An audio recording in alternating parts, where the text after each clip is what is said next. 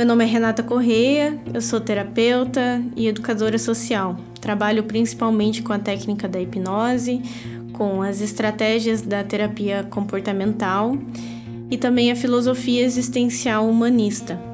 Tive o meu primeiro contato com a hipnose em 2014, onde eu era secretária de um hipnólogo. Em 2015, já, já sabendo desde a adolescência que eu queria fazer psicologia, eu comecei a faculdade de psicologia, né? Agora eu tô aí na, tentando terminar a último, último semestre da faculdade, né? Por conta da pandemia. Da pandemia deu um atraso. É, mas estamos aí terminando, né? E no terceiro ano da faculdade eu fiz mais um curso de hipnose e a partir daí eu comecei a atender. Né? Já tinha muita vontade de iniciar atendendo em consultório, sabia que eu ia gostar muito disso, isso me atraía muito, né? E dentro da faculdade é um pouco difícil de ter esse estágio, né, de clínica. Tem só no último ano e eu não queria esperar até lá, né? Então comecei fazendo, trabalhando com a hipnose e não tem como eu diz, não dizer que a hipnose transformou a minha vida. É, o meu jeito né, de fazer psicologia tem muito da hipnose, né? E do quanto isso é acessível e o quanto isso realmente é eficaz e efetivo na vida, né, no cotidiano. Então, a hipnose, ela faz a diferença no tratamento da com a psicologia, né, com o, a parte da inteligência emocional, dos problemas e dificuldades que a gente tem relacionais, porque ela utiliza um recurso que a gente só utiliza quando a gente é muito criança, né? Assim, como profissionais, a gente esquece a imaginação um pouco. E na verdade, a imaginação junto com a concentração, ela é muito importante. A gente pode prestar atenção que quando a gente precisa falar sobre algo individual, algo muito interno, a gente sempre utiliza metáforas. E a partir disso, né, que a hipnose trabalha, a partir de metáforas. Porque é muito difícil dizer qual é aquele sentimento do nó na garganta. A gente usa o nó na garganta para dizer sobre uma sensação que é tão interna, tão, tão individual, que, que é difícil descrevê-la se não for de uma metáfora, né? É, então, a gente utiliza a partir disso metáforas também, junto com a concentração, né? Então a pessoa vai deitar, ou vai sentar, vai relaxar, vai fechar o olho e vai se permitir imaginar situações. Então ela não vai só é, lembrar de situações, como também se permitir sentir essas sensações. Né? Então, como que faz a diferença a hipnose no meu consultório? Ao invés de eu falar para a pessoa, ok, vamos tentar é, numa próxima crise com que você consiga respirar, por exemplo. Né, com que você consiga retomar a sua respiração, retomar o seu foco, ter aquele autocontrole de se acalmar tranquilamente. A pessoa vai passar uma semana e ela vai tentar fazer isso sozinha, né? E é difícil, né? Quem teve crise de ansiedade na vida ou crise de pânico sabe que é bem difícil se acalmar, né? E acreditar e lembrar que precisa fazer isso. Então, junto com a hipnose, eu já faço lá no consultório, eu já faço ela experimentar pelo menos três vezes essa sensação de ter ansiedade e conseguir se acalmar. E por mais que a gente não tenha gravado na nossa cabeça, né? Por mais que a gente não tenha no cotidiano, cotidiano as pessoas falando, a imaginação, tudo aquilo que a gente imagina também é experiência. Também conta como experiência, a sensação é experiência, né?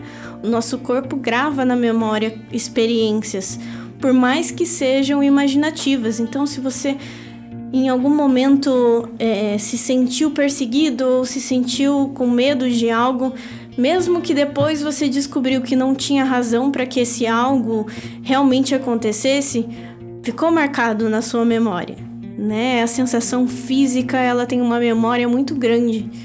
Então, com a, a hipnose, a gente pode provocar esse tipo de experiência no consultório né? Freud dizia, já vou citar Freud, né? Mas Freud dizia que a gente precisa é, ter a catarse, né? Toda a teoria dele é muito baseada nisso.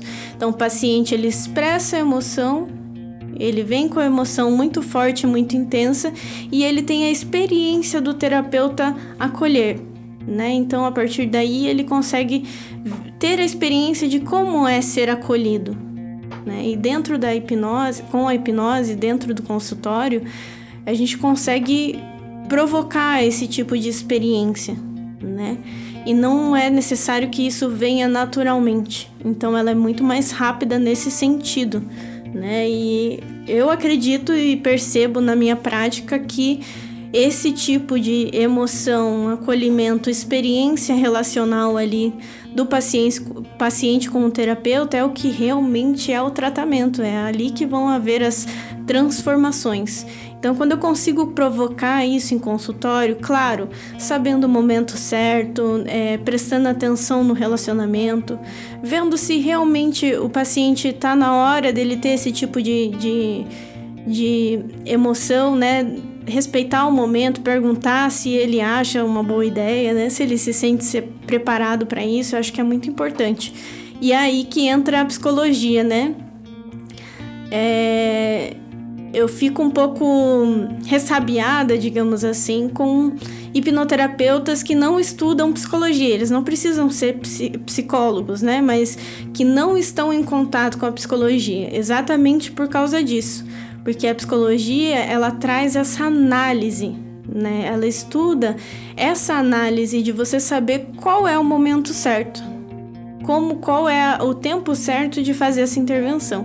Então é por isso que precisa muito desse tipo de, de conhecimento, né? E por que que vou entrar agora nos mitos da hipnose, né? Por que, que não é tão popular quanto poderia, né? Por que, que os psicólogos acabam não utilizando a técnica, às vezes nem conhecendo ela, né? Nem, nem, nem sabendo como que ela funciona. Porque a gente tem muitos mitos envolvidos nisso, né? É, a gente tem geralmente o contato com filmes ou hipnose de palco, que é de entretenimento, né? Onde as pessoas usam a autoridade, usam é, até situações muito vexatórias, o que um psicólogo jamais poderia fazer, né? Jamais poderia colocar pessoas nessa situação utilizando esse tipo de conhecimento, né? Então, vem muito dessa imagem, né, de ser mística, né? Além disso, tem toda aquela história do Freud, que ele desistiu da, da hipnose, porque ele achou que no momento não não era não ia funcionar para o que ele queria, para o objetivo que ele queria. E realmente, naquela época, a hipnose ainda era apenas uma sementinha, né? Hoje em dia a gente já tem muitas descobertas. É, a gente já explorou bastante, né, como humanidade, e ainda pode explorar ainda mais, né? Eu acredito que uma hora a gente vai conseguir explorar. Então não tem aquilo de que você vai fazer algo que você não quer, né? Contar algo que você não quer fazer, imaginar coisas que você não queira. Você não vai deixar o seu corpo em algum lugar e ir para outro. Não. Você vai estar ali consciente dos pensamentos, você vai estar tá ouvindo a voz. O que pode acontecer? Você pode se distrair e não ouvir ou não lembrar depois da sessão tudo aquilo que a pessoa falou, né? É, mas você vai aceitar comandos que você queira tem até essa dúvida de, nossa, mas será que o hipnólogo não pode, pode não manipular? Ou será que não tem nenhuma chance? Tem chance, claro que tem, de acontecer do, do, da pessoa que estar ali não é um profissional ético, né? Essa pessoa é uma pessoa que realmente está ali para praticar o mal e não é culpa da hipnose. Não é porque ele sabe a hipnose, é porque ele é uma pessoa que vai fazer esse tipo de coisa. Então a gente tem que ter muito cuidado, né? Eu recomendo para isso, para prevenir isso, recomendar sempre ver quem que tem indicação, sempre olhar na internet se aquele profissional ele tem recomendações, né? Saber a formação, a prática desse profissional, acho que é muito importante, não só com profissionais da hipnose, mas com tudo que a gente for procurar algum serviço, né? Ainda mais um serviço tão íntimo que é o atendimento terapêutico individual, né? É, esses mitos da hipnose acontecem de Primeiro que os, os, a humanidade sem a psicologia junto com a hipnose, eu acho que ela tá perdendo muito, né?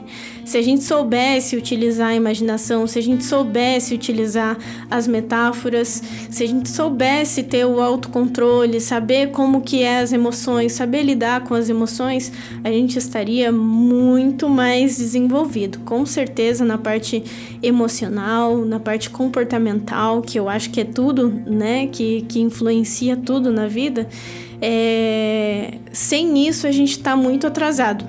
Né? Mas eu acredito que ainda está se popularizando, né?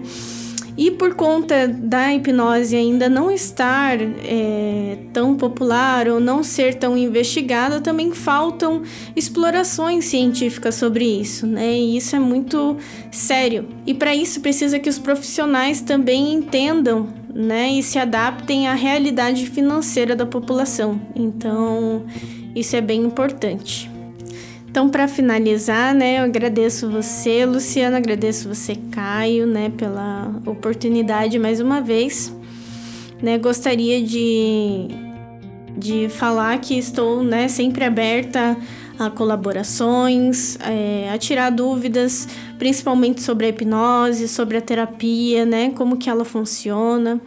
É, eu acho que é bem importante ter esse tipo de conhecimento, porque realmente, assim, os nossos relacionamentos, a forma como a gente se relaciona, tem a ver com tudo na nossa vida.